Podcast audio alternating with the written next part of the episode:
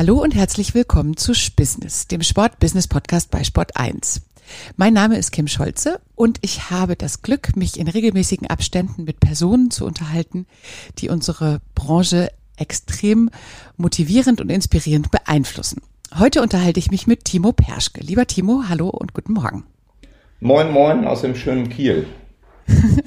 Timo, toll, dass du Zeit hast. Ähm, ich habe dich gefragt, dass wir uns absprechen bzw. gemeinsam einen Podcast machen, weil du als ähm, Nachhaltigkeitspionier in der Sport- und Outdoor-Branche bekannt bist.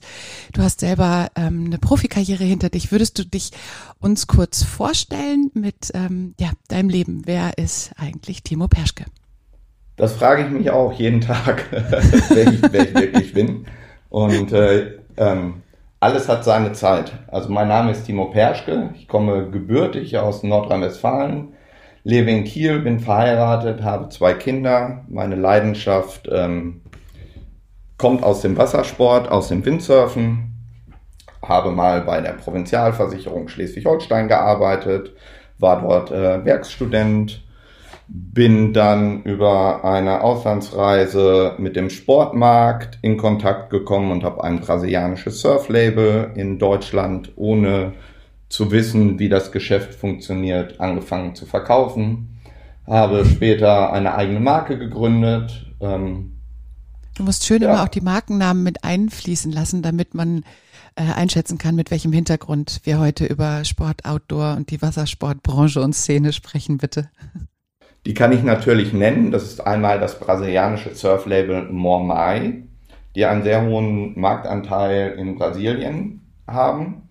Gegründet habe ich das äh, Outdoor Eco Sports Label Pure 2008, was auf einem vollständigen Recyclingkreislauf beruht. Und aktuell arbeite ich für die Starboard-Gruppe aus Thailand, wo ich verantwortlich bin für die Apparel-Linie unter dem Namen Somewhere. Du hast so viele Projekte und Produkte in der Zeit, in der wir uns kennen, angeschoben, dass ich mal probiere, das in kleine Häppchen zu legen, zerlegen. Und ähm, ich würde als erstes gerne damit anfangen, vielleicht noch mal kurz den Rückblick, was dich auszeichnet, was den, was den, was dich im Wassersport geprägt hat. Du bist immer sehr humble, sehr zurückhaltend, aber du warst aktiver Profi-Windsurfer. Vielleicht kannst du uns ganz kurz abholen. Genau, ich war leider nicht, nicht, nicht so erfolgreich ähm, wie der Herr Pascha, ähm, äh, von dem ich äh, neulich deinen Podcast gehört habe. Ähm, also aufgewachsen bin ich ja in Nordrhein-Westfalen. Da habe ich Windsurfen im Alter von zwölf Jahren auf der Möhne Talsperre gelernt und habe mich dann über die klassischen damaligen Regatta-Serien Euro Funboard Cup ähm, Später gab es dann den Deutschen Windsurf Cup äh, bis hin zum World Cup äh, versucht zu etablieren. Zu der Zeit gab es große Sponsorenaktivitäten und in St. Peter-Ording gab es die Windsurf Akademie. Dort äh, konnte man auf das Nordsee-Internat gehen und wurde professionell oh. ausgebildet. Da gab es äh, ein Team Germany, ähm, angeführt von ähm, äh, Persönlichkeiten wie Andrea Höppner, die später äh, Weltmeisterin wurde, Bernd Flessner, der lange, lange Jahre ähm, den DWC äh, dominiert hat und immer vorne im Weltcup mit dabei war. Und da gab es ein Junior-Team. Und letztendlich muss ich sagen, dass ich viel Spaß gehabt habe und in meinem Fall wahrscheinlich der Spaß und der Lifestyle Windsurfen so sehr im Vordergrund gestanden hat, dass ich häufig äh, Trainingseinheiten nicht professionell zu Ende geführt habe und vielleicht auch meine, meine Fähigkeiten so beschränkt waren, dass letztendlich der große Durchbruch ähm, gefehlt hat. Das hast du sehr diplomatisch beschrieben. Ähm, ich habe ähm, sehr großes Interesse und ich glaube, das würde auch unsere Hörer interessieren. Bevor wir zu den Projekten kommen, was dich heute so umtreibt, würde ich gerne auf den Markt gucken, also auf den Sport- und Outdoor-Markt, auf die Wassersportbranche. Du hast gesagt, ähm, Du hast den Kontakt da eigentlich nie so richtig verloren. In unseren Vorgesprächen hast du natürlich auch erzählt, mit wem du alles so zu tun hast. Gerade kooperierst du mit äh, Starboard. Vielleicht kannst du uns ein bisschen abholen. Was ist gerade los im Wassersportmarkt? Was erwartet uns diesen Sommer? Was sind die Veränderungen? Was sind die Meilensteine? Holst du uns mal ab für deine Sicht der Dinge auf den Markt? Ich bin ja mit 45 schon relativ alt und habe sehr viel mitgemacht. Als ich begonnen habe, brasilianische Shorts an den Handel zu verkaufen, ohne zu wissen, wer eigentlich der Handel ist, war das relativ einfach. Da gab es in Deutschland ähm, oder in Europa ähm, Surfshops, da ist man hingefahren, hat die Boardshort gezeigt oder den Neoprenanzug und der Händler hat bei Gefallen eine Order platziert.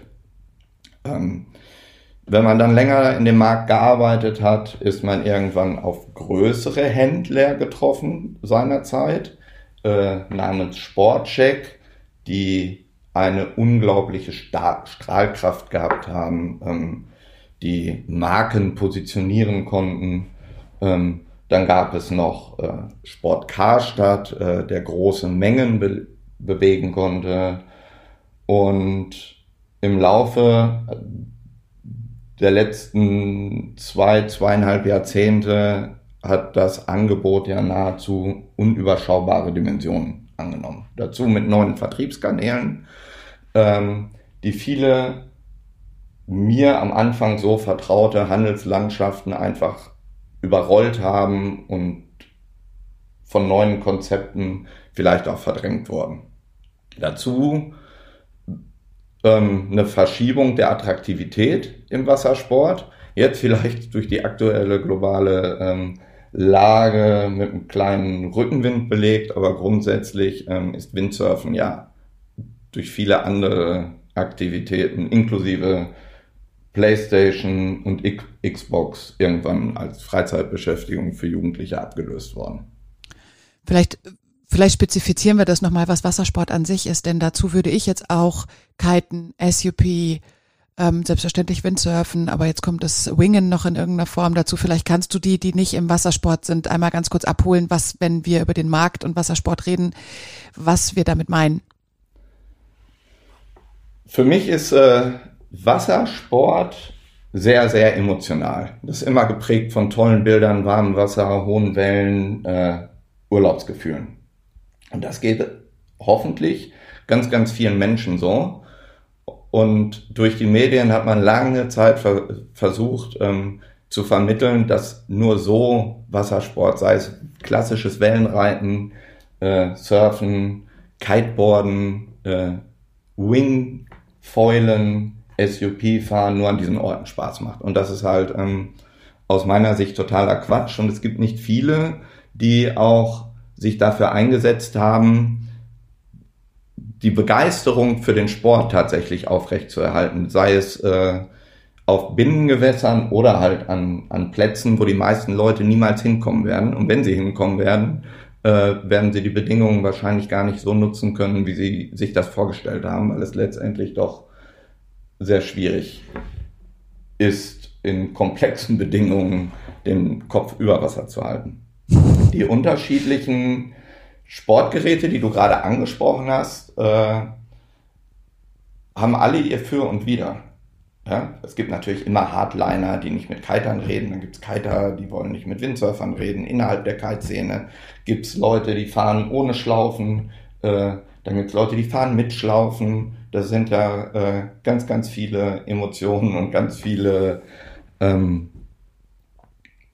ja, da geht es manchmal Lager. fast schon um, genau, fast schon um politische Lager. ähm, aber es ist unheimlich schön, sich einfach draußen bewegen zu können. Und wir haben aktuell irgendwie zwischen drei und fünf Grad in Kiel und trotzdem sind unheimlich viele Menschen auf dem Wasser und, und genießen es einfach, einfach draußen zu sein. Und ich würde mir wünschen, dass äh, die Leute, die in den letzten zwei Jahren auch bei großen Discountern aufblasbare SUPs als Freizeitartikel gekauft haben, Zugang zu dem Naturerlebnis finden, weil es ist einfach entspannend ähm, und man muss mit sich selber klarkommen und dabei kann man natürlich auch extrem viel über sich selber lernen. Und da geht's natürlich auch ganz, ganz schnell in Richtung des Outdoor-Marktes, weil das, was wir jetzt als Wassersport beschreiben, gehört im weitesten Sinne zum Outdoor-Markt und hoffentlich mit ähm, dem, was du sagst, dem Naturerlebnis gekoppelt, werden wir ja auch schon vor Corona ähm, sehen wir, dass sich immer mehr Menschen auch trauen, äh, diese Art von anderem Wassersport ein bisschen auszuprobieren. Und wenn du jetzt sagst, wo liegen denn da die ähm, Chancen und die Risiken für den Handel. Gibt es da etwas, was du unseren Hörern mit auf den Weg geben magst? Wir haben hauptsächlich eine B2B-Hörerschaft, wir haben die Entscheider der Branche. Wenn wir jetzt in dem Sport- und Outdoor-Artikelmarkt sind, gibt es etwas, was du da teilen möchtest?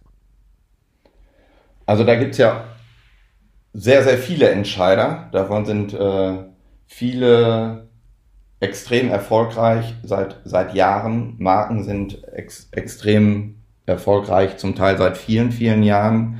Aber was auffällig ist, ist, dass ich glaube, dass aktuell eine Rückbesinnung zu den Stärken der Marken stattfindet. Das soll heißen, dass gerade dieser weit umwobene Begriff Outdoor-Markt ähm, sich in den letzten Jahren ja unglaublich bewegt hat. Also Outdoor in meiner Wahrnehmung war der Wanderer, derjenige, ähm, der vielleicht noch ein Zelt und einen Schlafsack hatte und die Natur wirklich gesucht hat anstelle des Hotels. Heute ist Outdoor ähm, in vielen Produktbereichen, ob wir im Apparel-Bereich über Urban Outdoor sprechen, was nichts anderes für mich ist als die stylische Hunde-Ausgehjacke, die vor Wettereinflüsse schützen soll. Ähm, wir haben ähm, Retailer, die auf einmal ähm, Outdoor-Aktivitäten zeigen. Wir haben große Automobilhersteller, die mit luxuriösen, umgebauten ähm, Handwerkswagen äh, dir das Gefühl vermitteln, wenn du draußen bist, ähm, ist alles besser. Also wie der Handel sich da ver verändern wird und wer die Player in Zukunft sind, das mag ich nicht einschätzen. Was ich aber glaube einschätzen zu können, ist, dass es eine Zeit nach Amazon geben wird, wie es auch eine Zeit nach Hertie gab, in dem, da wo ich herkomme, ähm, wo es neue Konzepte gibt. Und die Konzepte, so hoffe ich zumindest, und das werde ich vorantreiben, soweit mir das möglich ist, müssen individuelle Bedürfnisse widerspiegeln.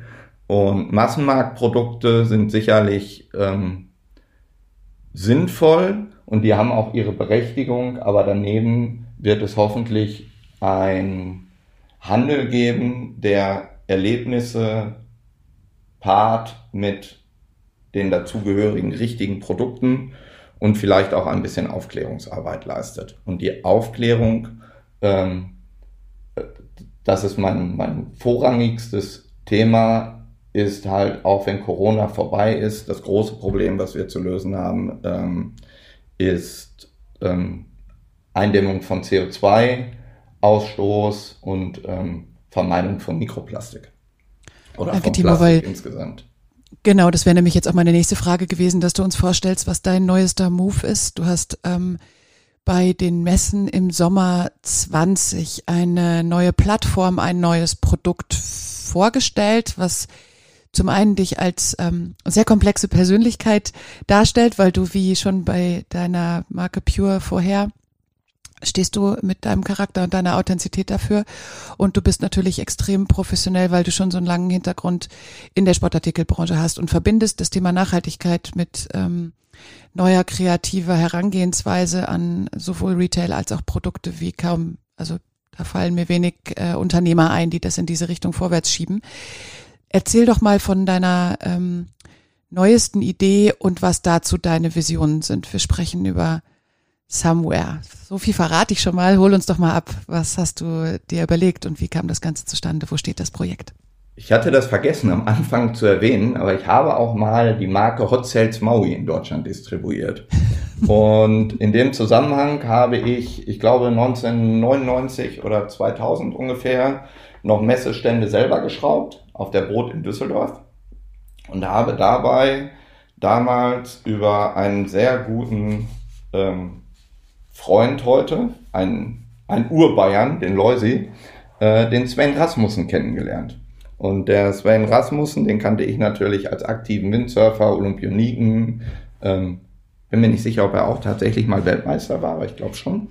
Und der hat damals die Marke Starboard gelauncht und war Co-Aussteller bei mir. Und ich war einer seiner ersten Teamrider in, in Deutschland, sozusagen mein letzter Sponsor. Und eben äh, über meine, meine Windsurf-Leidenschaft habe ich niemals den, den Kontakt zu Starboard ähm, verloren und die Bretter immer, immer, immer weitergefahren, selbst als ich mal aus dem Team geflogen bin, weil ich zu alt und zu erfolglos geworden bin ähm, und Platz für, für jüngere Leute gemacht habe.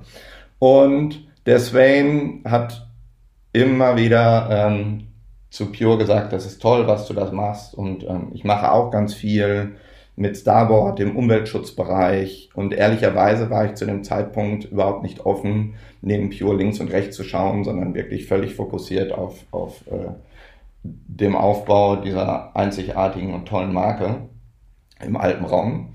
Und habe dann, als ich bei Pure ausgestiegen bin, äh, wieder Kontakt zu Sven aufgenommen. Und Sven hat sofort gesagt, super, wenn du Zeit hast, lass uns doch Bekleidung machen. Und ich habe gesagt, Sven, kein Mensch braucht eine neue Bekleidungsmarke, glaub es mir. Es ist äh, unheimlich äh, schwer für Marken am Markt über, überhaupt einen Platz zu finden. Die Vertriebskanäle haben sich geändert. Ähm, die Distributionswege ändern sich und ähm, Umweltschutz ist, äh, ist das Riesenthema, aber ähm, ein T-Shirt zu machen aus Biobaumwolle kann jeder, äh, recycelte Fasern heute einzukaufen kann, kann jeder. Ähm, ich wüsste nicht, was wir tun sollen, um einzigartig zu sein. Und daraufhin habe ich mich mit äh, Sven in Hamburg getroffen, der auf Europatour war, weil er nämlich mit äh, der Gruppe Partner der Olympischen Spiele wird, mit äh, IQ Foil. Das ist das erste Mal, soweit ich weiß, in der Geschichte der Olympischen Spiele, dass eine ganze Klasse nach einem Produkt benannt wird. Und da hat er mir erzählt, ähm, was die Gruppe alles tut, aber zum Teil noch gar nicht drüber, drüber spricht. So haben die seit äh, äh, über 15 Jahren eigene Angestellte, die jeden Tag an den Stränden in Thailand Meeresmüll einsammeln. Und zwar kann man sich das vereinfacht vorstellen, wenn ein Starboard sieben Kilo wiegt, dann wird es nur verkauft, wenn die Mannschaft vom Swain vorher sieben Kilo Meeresmüll eingesammelt hat. Und ähm, das hat mich ungeheuer fasziniert, denn aus der Welt, aus der ich komme, hat man, und das ist auch heute noch so, äh, bezahlt man viel Geld für Zertifizierung, für Auditierung, für Mitgliedschaften, ähm, um bestimmte Dinge beweisen zu können. Dass es wirklich jemand einfach selber macht, ähm, davon gibt es sehr wenige. Und darüber hinaus ist er langjähriger Partner als Norweger von dem Tor Heyerdahl Klimapark in Myanmar, wo Mangroven angepflanzt werden. Und das hat in dem besonderen Fall der, der Gruppe Starboard und in, in der Historie von Swain äh, gleich zwei Gründe. Es ist einmal, um CO2 zu binden, denn kein Baum äh, bindet mehr CO2, aber vor allem, weil ich, es kann sogar sein, dass heute ziemlich genau zehn Jahre her ist, als äh, der, der, der Tsunami im, äh, in, in Asien gewütet hat. Ähm, viele Landstriche unglaublich verwüstet waren und Menschenleben gekostet hat, wo vorher Mangrovenwälder waren. Mhm. Und ähm, das unterstützt er mehr als irgendjemand sonst der mir bekannt ist als wirkliche Herzensangelegenheit. Und daraus haben wir uns hingesetzt und haben gesagt, das sind zwei so unfassbare Dinge, die er tut. Ähm, da können wir viel mehr Leute mit erreichen als nur mit Windsurf, Kiteboards oder, oder SUP Hardware.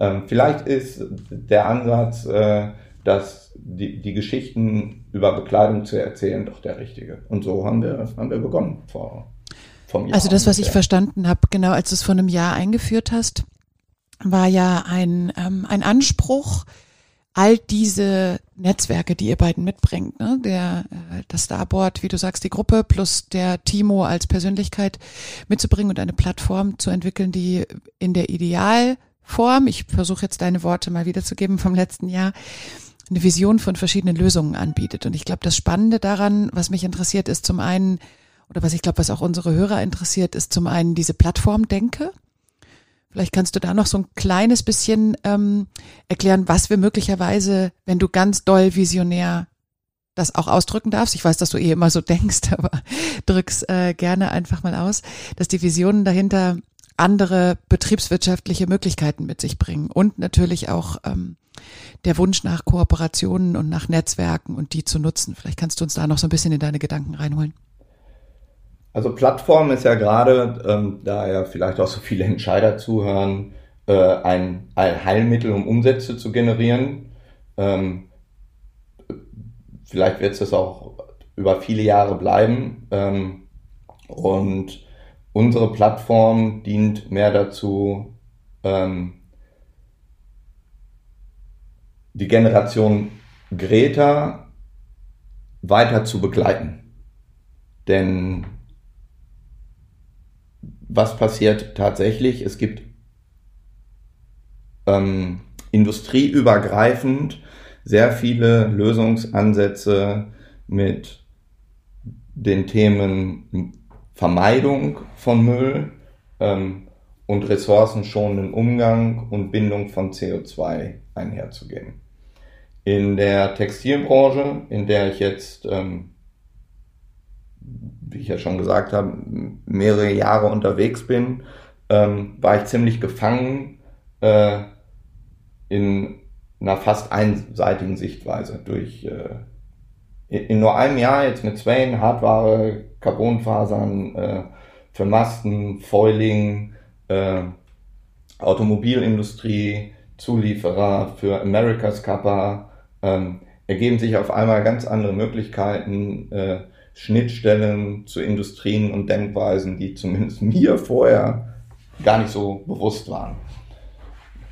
Dass wir mit Somewhere ausgerechnet Bekleidung für den Markteintritt genutzt haben, hat natürlich was mit meiner Historie zu tun und mit den Vertriebskanälen, die wir weltweit äh, über die Starboard-Gruppe haben.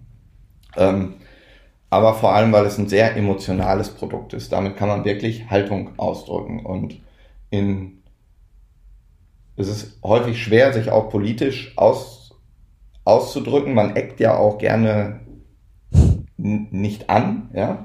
Ähm, aber wir beiden, also Sven und ich, sind der, der Überzeugung, dass es nur gelingen kann, große Schritte zu machen, wenn man möglichst große Partner miteinander vernetzt. Und wenn dadurch etwas Neues entsteht, ein Markt, dann ähm, ist es umso besser. Das heißt, wir kooperieren äh, mit der UN, wir kooperieren mit dem größten äh, Zementwerk ähm, äh, Asiens, wir kooperieren natürlich auch mit den mir bekannten ähm, Faserherstellern oder Fabric-Lieferanten.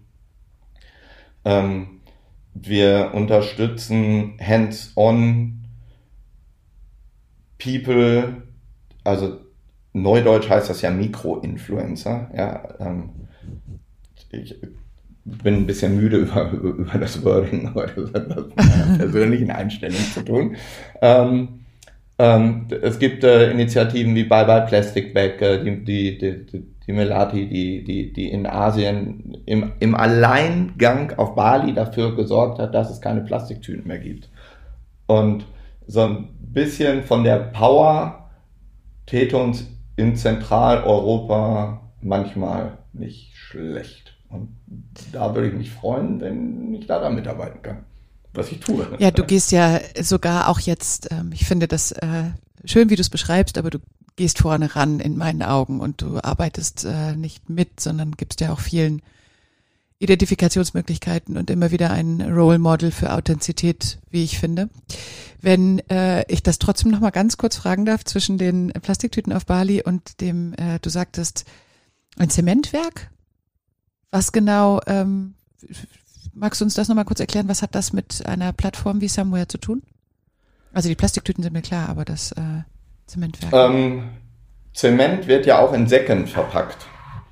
Und da gibt es unglaubliche ähm, Mengen, ähm, wo niemand weiß, was damit hinterher passiert. Und es gibt äh, mit, mit DSM aus den Niederlanden einen Industriepartner, der da auch sehr aktiv ist und ähm, hilft daraus ähm, zum einen neue Produkte entstehen zu lassen, zum anderen aber Alternativen zu suchen, die äh, gleiche Produkteigenschaften haben, aber äh, weniger negativen Einfluss auf die Umwelt haben. Das ist auch etwas, äh, Kim, was sich in den letzten Jahren unglaublich geändert hat. Ja? Du hast heute unheimlich viele Spezialisten. Die Leute, die von den Unis kommen, Nachhaltigkeitsbeauftragte, CSR-Manager, das, äh, ähm, die aus Helikopterperspektiven von, von der Glühbirne bis zum Abwasser im, im Keller ähm, so viele Dinge auf der Agenda haben, dass ich mich da manchmal selber unwohl fühle als Nicht-Spezialist. Ja, sondern ähm, mein, meine Herangehensweise ist und wird hoffentlich immer eine intuitive und ähm, ehrliche bleiben, mit einem gesunden Menschenverstand dafür, was man tun und lassen sollte. Ich weiß ja auch, dass wenn, wenn wir immer über den Teufel Plastik reden, der ist ja nicht erfunden worden, um der, dem Planeten was Böses zu tun, ja, oder Menschen erkranken zu lassen oder äh, ähm, ganze Tiere auszurotten, sondern ähm, weil das der, der normale Lauf der Wissenschaft und der Geschichte ist. Aber ich äh, verstehe einfach nicht, wenn man um bestimmte Bestandteile weiß, wie man die weiterverwenden kann. Das ich glaube, ich würde mir ja, ich glaube, ich würde mir wünschen, dass wir tatsächlich mal eine Ausgabe rein um die Zirkulärwirtschaft machen und um die Recycling-Kreisläufe, weil ich das auch ähm, natürlich teile, wie, wie stark sich Professionen und Expertisen ausprägen, aber dein alleine zeitlich, der Background, den du da schon hattest und ähm, in dem du dich auskennst, wäre eine eigene Folge wert. Was mich jetzt interessieren würde, um ähm, das nochmal abzuschließen, warum wir uns unterhalten, sprich die, also heute unser Thema Veränderung in der Sport- und Outdoor- beziehungsweise Wassersportbranche, das würde ich gerne abschließen mit einem Blick auf den Handel. Du hast in deiner Einführung eben gesagt, dass du denkst, der Handel muss sich verändern Richtung Erlebnis und Individual. Orientierung. Du hast aber, wenn ich dich richtig verstanden habe, auch schon eine ziemlich konkrete Vision, die möglicherweise an Somewhere hängt, möglicherweise auch an Timo selbst. Magst du uns ein bisschen was in der Richtung ähm, erzählen und teilen? Meine eigenen Kinder gehen ganz anders mit der Umwelt um, als ich das jemals getan habe. Ich meine, gut, wir, wir wohnen jetzt auch ähm, an der Ostsee. Ähm, für die ist es völlig normal, am Strand Müll mitzunehmen und das, das wegzuschmeißen. Natürlich sammeln die auch Pokémon-Karten, ja. Wir, wir, wir kaufen den Mist dann auch gleich, äh, wie, er, wie er verpackt ist, denn äh, niemand ist heilig. Ähm, aber das, das, das Bewusstsein, was, was die haben, und die sind ähm, acht und nächste Woche 13, ist so fortschrittlich und das bewundere ich. Ich bewundere das natürlich, weil es meine eigenen Kinder sind, aber vor allem, weil meine Frau und ich das gar nicht so massiv mit dem Zeigefinger vorleben, sondern aus mir unerschließbaren Kanälen gibt es da ein tiefes Bewusstsein dafür, was schlecht ist für die Umwelt. Und das sehe ich jeden Tag fast fast am Strand. Was ich nicht sehe, ist, wie die Kinder ähm, anfangen, Wassersport zu betreiben. Und ich glaube, wenn man da wohnt, wo wir wohnen, dann kann man das äh, miteinander, miteinander ähm, verschmelzen. Also ich, mein, mein Traum ist es, ein Geschäft in fremden Verkehrsregionen zu haben, wo ich die umweltfreundlichsten Wassersportprodukte anbiete, wo ich Mülleimer aufstelle, wo Touristen Müll sammeln dürfen. Danach kriegen sie ein regionales Bier, kriegen ein regionales Eis und werden damit nochmal auf die Probleme aufmerksam gemacht. Ob mir das gelingen wird, wann das stattfindet, ob Touristen überhaupt noch in Zukunft reisen dürfen und wieder wann, das weiß ich alles nicht. Ich könnte da noch ein bisschen konkreter werden, möchte das aber im Moment einfach noch nicht, weil die vielen Partner, mit denen wir reden, um so ein Konzept umzusetzen, da gehört natürlich ein bisschen äh, die lokale Politik zu, die erlaubt, dass man am Strand auch einfach Mülltonnen zum Müllsammeln aufstellt und so weiter, noch alles gar nicht dingfest ist. Aber ich bin mehr als überzeugt davon, wenn die Leute sich wieder frei bewegen dürfen und reisen dürfen, dass viele, viele, und das hoffe ich auch sehr, die Zeit genutzt haben, um ihr Bewusstsein dahingehend vielleicht zu verändern, dass man nicht nur in Pandemiezeiten für den Nachbarn verantwortlich ist, sondern das ganze Leben lang eigentlich aufeinander achten sollte. Timo, vielen, vielen Dank. Ich teile davon sehr ähm, deine Einschätzung und deine Haltung und ich bin ge wahnsinnig gespannt, was äh, du in den nächsten Monaten anschiebst. Ich würde gerne zum Ende kommen, nämlich mit einer kleinen persönlichen Abfragerunde mit der Überschrift, wie konnte mir das passieren? ja. In äh, positiv wie negativ, wie wir zwei uns jetzt auch äh, einigermaßen gut kennen. Du darfst ähm, so offen wie möglich und natürlich so ehrlich wie möglich antworten. Ähm, am liebsten äh, stelle ich dir die kurze Frage und du hast eine kurze Antwort, kannst aber auch ein bisschen ausholen, ganz wie du magst. Wenn du bereit bist, würde ich hm. starten. Dann mal los. Lieber Timo, dein peinlichster Business-Moment. Mein peinlichster. Mir fallen Peinlich schon ein paar ein, aber ich bin auf deine Antwort gespannt. Mir ist tatsächlich nichts peinlich. Weil in dem Moment, wenn ich etwas tue, stehe ich da voll hinter. Im Nachhinein denke ich dann manchmal, das hättest du lieber gelassen. Das war ein bisschen unangenehm.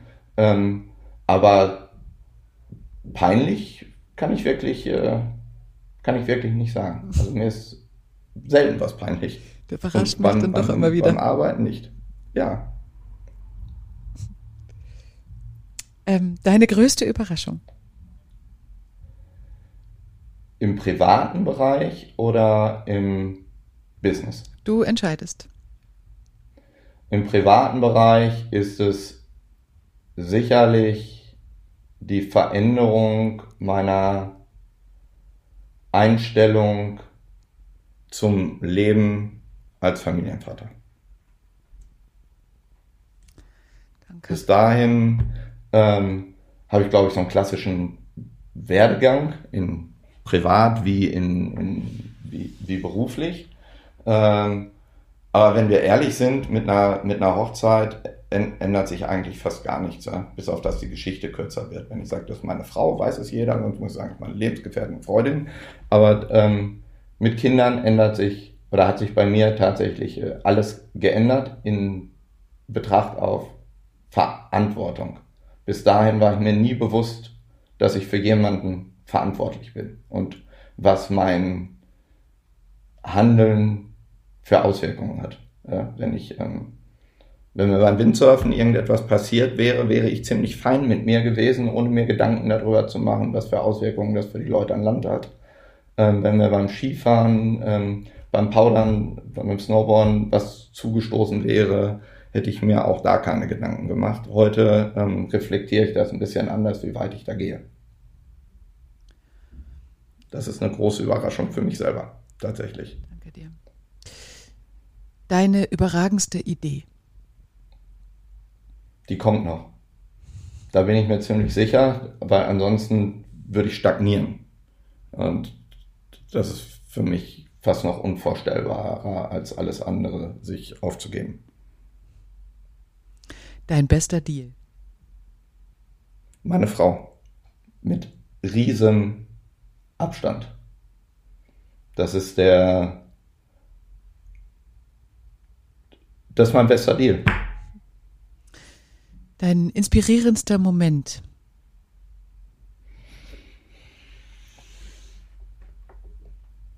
Ähm,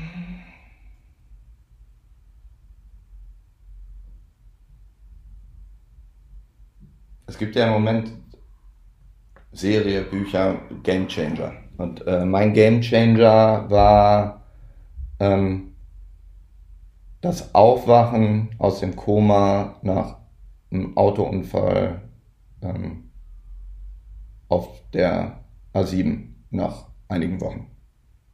Das hat mich dahingehend inspiriert, ähm, weder Mitleid mit mir selber zu haben, ähm, noch mich hängen zu lassen, sondern mir so eindringlich vor Augen geführt, dass ich meine Zeit anders und sinnvoller nutzen kann, als ich das bis dahin getan habe. Deine verlässlichste Quelle? Mein Bauch. Dein Beitrag, die Welt ein kleines bisschen besser zu machen. Ja, ich hoffe, dass es die ähm, Weitergabe von, von Wissen ist. Mit Sicherheit nicht als Lehrer, also das ganz bestimmt nicht. Homeschooling hat gezeigt, dass der Perschke völlig ungeeignet ist als Pädagoge.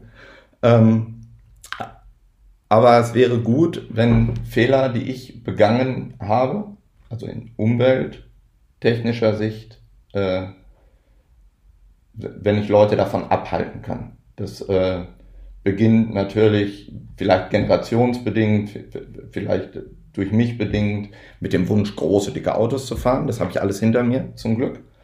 Ähm, und zu dem Zeitpunkt wusste ich auch schon, dass Erdöl nicht nachwächst, dass Verbrauch nicht gut ist für die Umwelt, äh, habe das aber trotzdem getan. Und das, was ich da leisten kann, die Welt ein bisschen besser zu machen, ist Leute immer wieder drauf zu stoßen. Und für deren Verhalten bin ich letztendlich leider oder zum Glück nicht verantwortlich. Aber ab und zu habe ich das Gefühl, wenn ich mit Leuten geredet habe, dass ich das schon ein bisschen beeinflussen kann. Kannst du ein Buch, ein Podcast, einen Film empfehlen, der dich kürzlich bereichert oder beeindruckt hat? Bei Podcast muss ich leider passen. Der einzige, den ich höre, ist der, in dem ich gerade rede. Ich bin da noch ein bisschen hinten dran. Ähm, da ich, wenn ich äh, Audio höre, sehr gerne Musik höre, die mich entweder anfeuert, beruhigt äh, oder träumen lässt. Bei nach Büchern hattest du auch noch gefragt. Mhm. Bei Büchern ist es so, dass ich Fan, also ich lese sehr wenig in meiner Freizeit, beruflich ist das ein bisschen anders, ähm, bin ich Fan von Biografien. Und wenn ich da so ein paar, dann wär, bin ich natürlich wahrscheinlich der Erste, der das nennen würde, Steve Jobs Mhm. eher für Kreativität, Hartnäckigkeit und Unternehmertum. Dann kommt äh, Born to Run. Das ist die Biografie von äh, Bruce Springsteen, der seinen, seinen Weg aus der Kleinbürgerlichkeit dort eindrucksvoll beschreibt. Und Keith Richards habe ich sehr gerne gelesen. Also ein echter, echter Rocker. Und dann gibt es noch so ein bisschen Special Interest, ist äh, Nina Hagen, Why This Lady is a Punk. Und als Buch oder Bücherreihe, das, was mir wirklich im Gedächtnis geblieben ist, ähm, ist der Herr der Ringe durch diesen unfassbaren Zusammenhalt einer aus Sicht der bösen, unterschätzten Truppe. Und der, der der Kampf, der da ähm, gar nicht so sehr gut gegen Böse reflektiert, sondern einfach die Stärke, die aus der, der Gruppe resultiert. Das sind so die, die Bücher. Immer, immer wieder ein bisschen anders, deine Antworten, Timo. Jetzt kennen wir uns ja doch schon ein bisschen, aber ich bin immer wieder überrascht und das macht mir sehr, sehr viel Freude. Vielen Dank ähm, für deine Zeit, für unseren Podcast. Ich würde gerne noch in den Show Notes hinzufügen, wie man mit dir in Kontakt treten kann. Hast du da ein, eine spezielle Linie, die du bevorzugst? Das kann man gerne im, aktuell über timo at somewhere.com. Somewhere ist äh, S-O-M-W-R und kann je nachdem ähm, synonymisch genutzt werden, entweder aktuell für, für die Bekleidung, aber vielmehr steht der Aufbruch dahinter. Ja? Wir müssen irgendwo starten. Ja? Also let's start somewhere. Und ähm, je mehr Leute wir damit erreichen können, die darüber nachdenken, was sie täglich tun und wie sie handeln, umso besser. Vielen Dank, Timo. Das wäre nämlich. Ich bedanke mich auch aus dem schönen Kiel und würde mich freuen, äh, wenn wir zusammen bald Müll sammeln und wir nicht dabei alleine sind. Das war nämlich, äh, wäre jetzt meine letzte Frage gewesen. Möchtest du einen Aufruf machen, den ähm, haben wir damit äh, gehört und hoffentlich auch ganz, ganz viele Menschen um uns rum, die in verändernden Positionen sitzen und die auch als Individuum und Persönlichkeiten sich auf den Weg machen möchten. Vielen, vielen Dank, Timo. Wie immer eine Freude und ich wünsche dir einen schönen Tag. wünsche ich auch. Dankeschön. Tschüss, Timo. Ciao, ciao. Bye.